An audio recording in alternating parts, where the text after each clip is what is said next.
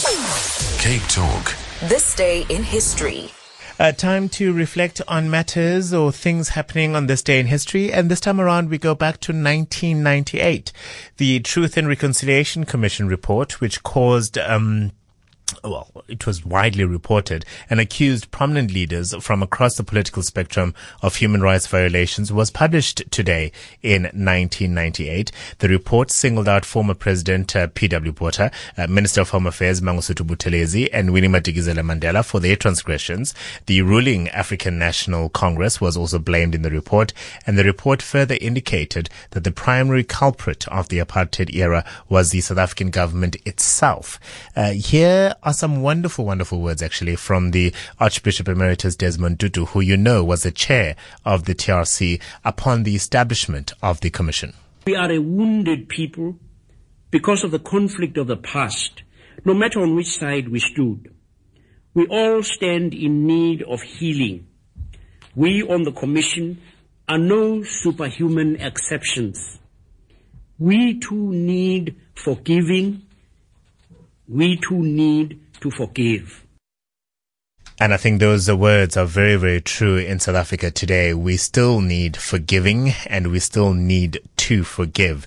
Uh, he was the chairperson of the Truth and Reconciliation Commission, uh, a report handed, uh, published rather this day in 1998, singling out those prominent politicians and organizations in South Africa. Who was the Archbishop's deputy? Who was the deputy chair of the Truth and Reconciliation Commission. Do you know his name? Give me a call on 021 446 0567. Cape Talk. This day in history. We are a wounded people because of the conflict of the past, no matter on which side we stood. We all stand in need of healing. We on the Commission are no superhuman exceptions. We too need forgiving. We too need to forgive. Those are the words of the Archbishop Emeritus Desmond Tutu on the establishment of the Truth and Reconciliation Commission, which did sterling work in really uncovering some of the atrocities that took place in this country from both sides of the divide, by the way, um, in the fight against apartheid. The Truth and Reconciliation Commission report, which accused prominent leaders from across the political spectrum of human rights violations, was published today in 1998. The report singled out former President P.W. Botha, Minister of Home Affairs Mangosuthu Buthelezi and Winnie Madikizela Mandela for their transgressions.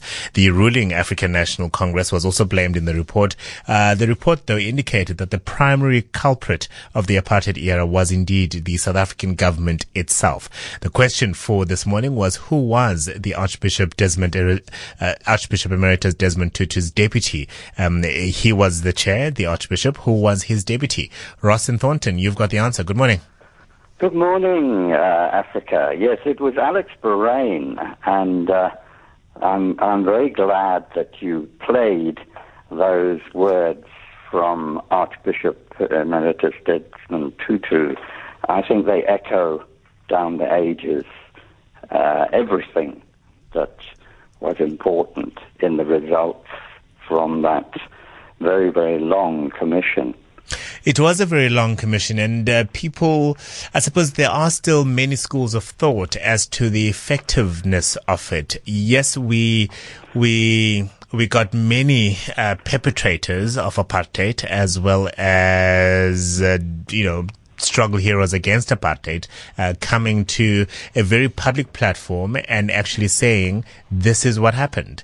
Uh, but many, many refused to go. Um, we were talking to um, the nephew of the late. Uh, um, Ahmed Timol, that's Imtiaz Cajee, around how in 1996 there was an opportunity for them to uncover what happened to his late uncle and nothing had been done, uh, which unfortunately meant that they had to wait for 42 years before an inquest decided that uh, his late uncle had in fact been murdered as opposed to committed suicide, suicide as it was deemed in 19, in 1972.